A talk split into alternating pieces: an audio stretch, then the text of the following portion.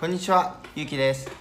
今日は、えーこれまた中国の情報誌なんですけどそこに紹介されている中国の植毛ビジネスについて紹介したいと思います。さてこれを見ている皆さんは髪はありますか？ハゲですか？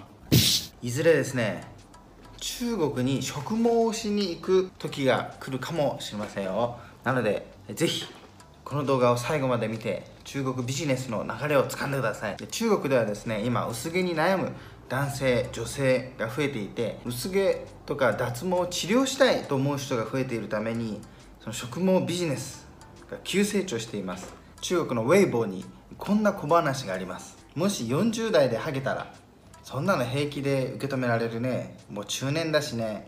その時は家庭もあって子供もいるだろうから見た目を清潔にしときゃ OK さ。40代で小娘みたいに綺麗になってどうすんだよ。気前よくあることと知的であることがこの年代で追求することだろうね。そして30代でハゲたら食事療法でハゲの進行を遅らせようとするね。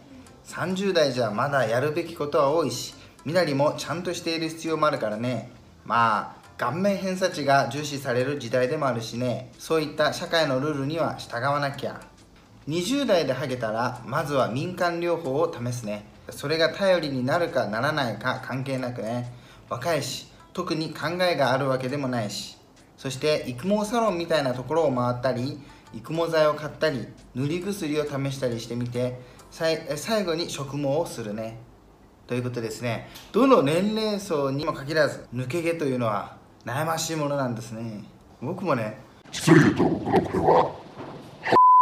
で統計によりますと、今中国で脱毛に悩まされている人口は2.5億人。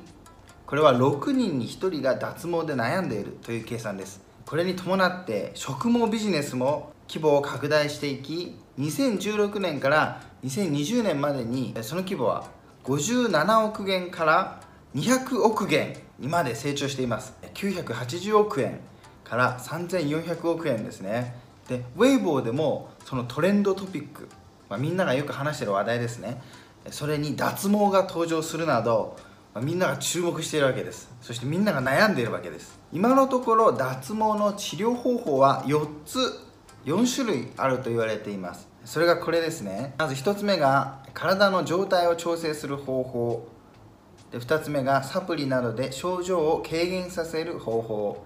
そして3つ目薬での治療。そして最後に4つ目が植毛となっています。専門家の意見では植毛する前に薬とかを試してみてもしくは食べ物ですね食事療法とか試していろいろ試してみてで症状が回復するか頭髪が回復するかをまず見た方がいいと言っています。植毛は最後の手段にした方がいいと、まあそれはそうですよね。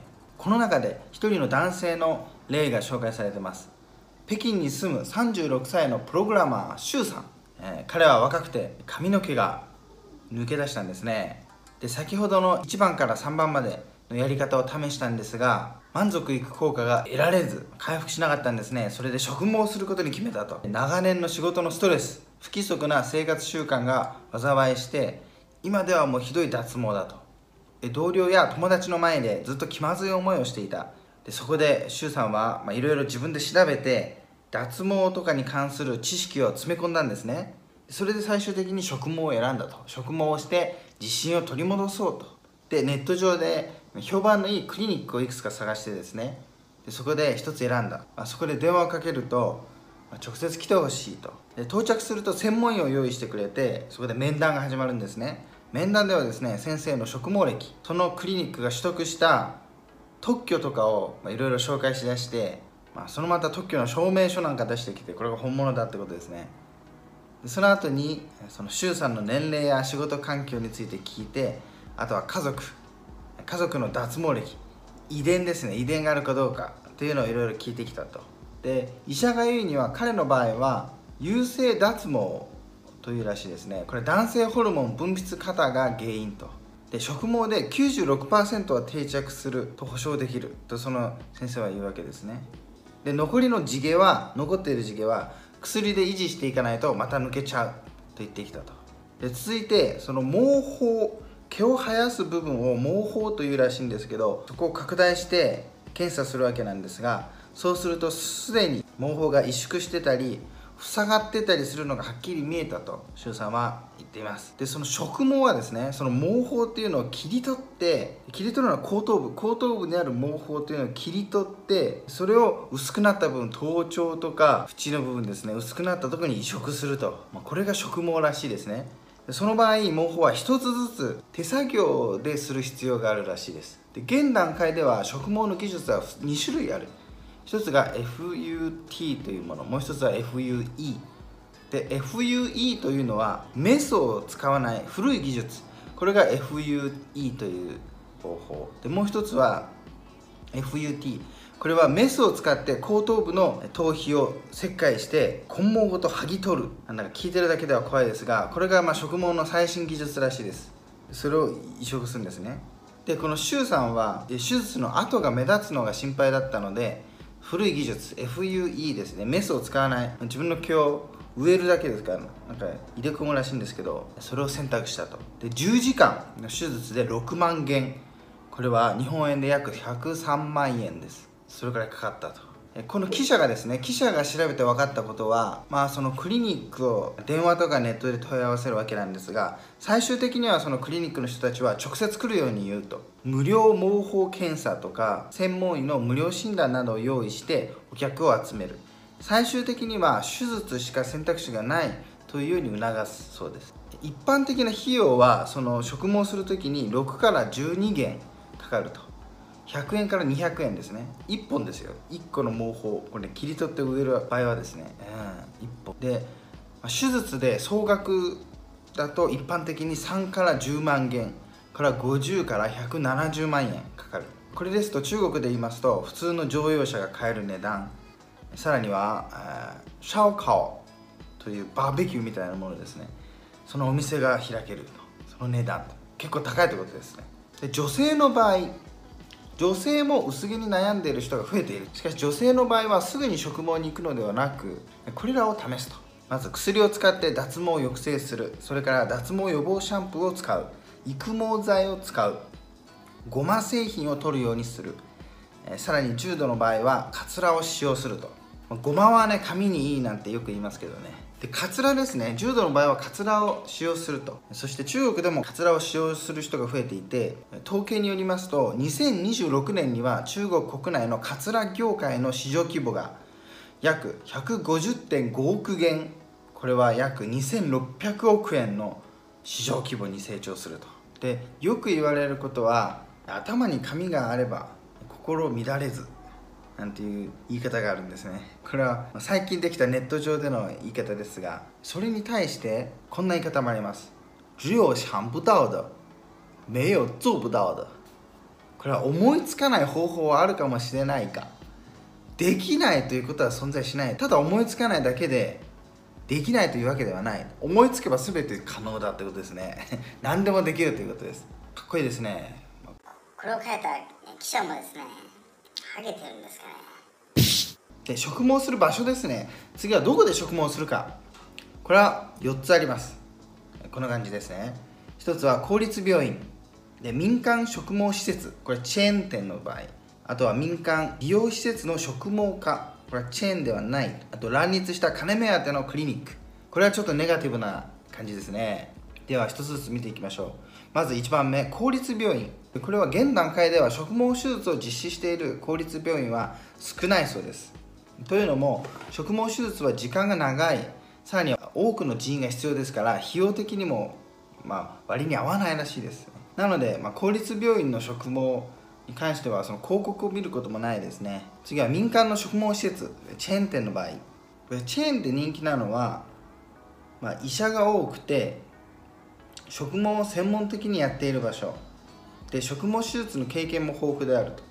そしてサービスが一律価格が透明そして、まあ、全国各地にある便利ってことですね。それで中国で有名なのはこの情報誌の中では2つ挙げています。まずは永和直发っていうところですね。ここ。あともう一つは碧莲盛という場所。この2つのチェーンの植毛施設。これが2大トップらしいです。で3番目。民間の美容施設の植毛科これはチェーン店ではない場合です。この場合は植毛市場が拡大しているのを受けて稼げるというので植毛家を増設したという場合が多いらしいです、まあ、植毛以外にも他の美容家などがあるために、まあ、潰れずにビジネスチャンスをつかめたという感じらしいですね。ここでそのように書いてあるんで、まあ、おそらくネガティブな感じなんでしょうね。あと4つ目はこれも完全にネガティブなんですが乱立した金目当てのクリニック。でこれはですねもうほとんどお金だけと。金が目的。で専門の医師が在籍しているわけではないと。修了証どっかのそのトレーニングセンターみたいなところで植毛技術を短期間だけ学んだと。それでなんか修了証書みたいのをもらってそれを掲げてですねプロの医者なんていうわけです。うん専門医だとはったりをついてですよ。でそれで手術をしていると。そういうとこですね。これはまあよくよくないということですね。これは詐欺に近いということですね。であの本誌でも利用者にとってこういったクリニックは安全性が低いと警告しています。で2019年には中国で医者の資格がない医者が同じく資格のない学院に実際に頭皮を切り取る手術をして教えたというのであの報道されて逮捕された事件もあります。でこの記者が調査したところによると今でも3日で植毛技術マスターという広告を出しているところとか SNS 上で僕はいかにして3日で植毛をマスターしたか教えますなんていうビデオを出したりしている人もいるらしいですね。なので今でもそのように短期間で植毛を教えるよとかマスターしたからそのやり方を教えるというんで情報教材を売ったりというのがあるあるわけですね。他にはそのビフォーアフターの写真。よく使う手口はクリニックとかで、まあ、植毛前植毛後の写真。これを見せてお客さんを呼ぶということですね。でお客さんもそれを信じるんです。でもこの写真はですねタオバーでも売ってますからこの本誌に書いてあるんですね。このビフォーアフターの写真はタオバーで売ってると。なので信用できないということです。あと植毛後の写真は一切信用できないと。言ってますね。というのも移植した後ですねその後はショックロスという脱毛ですね。3週間から3ヶ月で植毛後のものは全部脱毛しちゃうと全部取れるらしいんですよ。でこれが終わって定着するとだんだん新しい髪が生えてくる。というらしいんです。でこの過程を経るために6ヶ月から9ヶ月経ってやっと効果が現れると。もっと遅く生えてくる。1年くらいしてから生えてくると。そういうものらしいんで手術直後の写真を見ても一切役に立たないと。もう9ヶ月とか1年経ってやっと分かる。効果が分かる。というものらしいです、うん、なので皆さんもその写真には注意してください。ビフォーアフターの写真には要注意と。他にはこんな手口もあるらしいんですね。セットにすると。手術検査から何やらを全てセットにして売り出す。です、え、その間で値段を上げていくわけですね。例えばですね一つのそのクリニックではで一つ毛包を切り取るというので120元約2000円の請求がされてたと。でこれも先ほど紹介しましたが実際の平均は12元とかですからね。6元から12元。100円200円ですから10倍以上の値段を取ってるということですね。でさらに手術費として別途で86万円請求したと、まあ、要はセットにして騙してるわけですね。お金を費用を騙してると。こういったクリニックは信用できないということです。医者もわからないしどんな人かわからない。専門ではないと。でお金も適当に取る。手術も適当だと、うん、なので危険ですね。でこのリポーターがですね聞いたわけです。なんでこんな高いんですかと。平均よりかなり高いじゃない。とそこの医者がですねやぶ医者でしょう。これは専門技術。最新の技術を使ってなんとかなんとかっていうわけなんですがその本当の医師ですね専門医がそれを聞いて、まあ、すごく怒ったと。憤慨したと言ってましたね。でたらめんじゃねえってことですね。すごく怒ってたと。で次に脱毛は2種類あります。一つが生理性脱毛。もう一つが病理性脱毛。あなたでしょうか。いやてないですまず一般的に毎日の脱毛が100本以内であればそれは生理性脱毛で治療も必要ない焦る必要もないとそれは自然だと言ってます。病理性脱毛だとしても治療は植毛だけではなく薬で抑制することもできるしあとはカツラを使用してもいいと専門家は言ってます。で、まあ、脱毛する人口ですね。脱毛人口は多いんですが植毛を選択する人は中国では100人に3人だけ3%ですね。3%という少なさ。その理由はまず値段が高い。あとは評判が悪い。ですねさっきの詐欺みたいなのもいますからそういったものがあるわけです、うん、しかし今ではだんだんとその考えが変わって脱毛してきた人たちは自分でいろいろ調べるようになったり口コミを見るようになったと、うん、自分で判断するようになった。騙されにくくなった。おまけにですねサッカー選手です。サッカー選手のクリスティアーノ・ロナウド。ロナウド選手がですねこう言ったんです。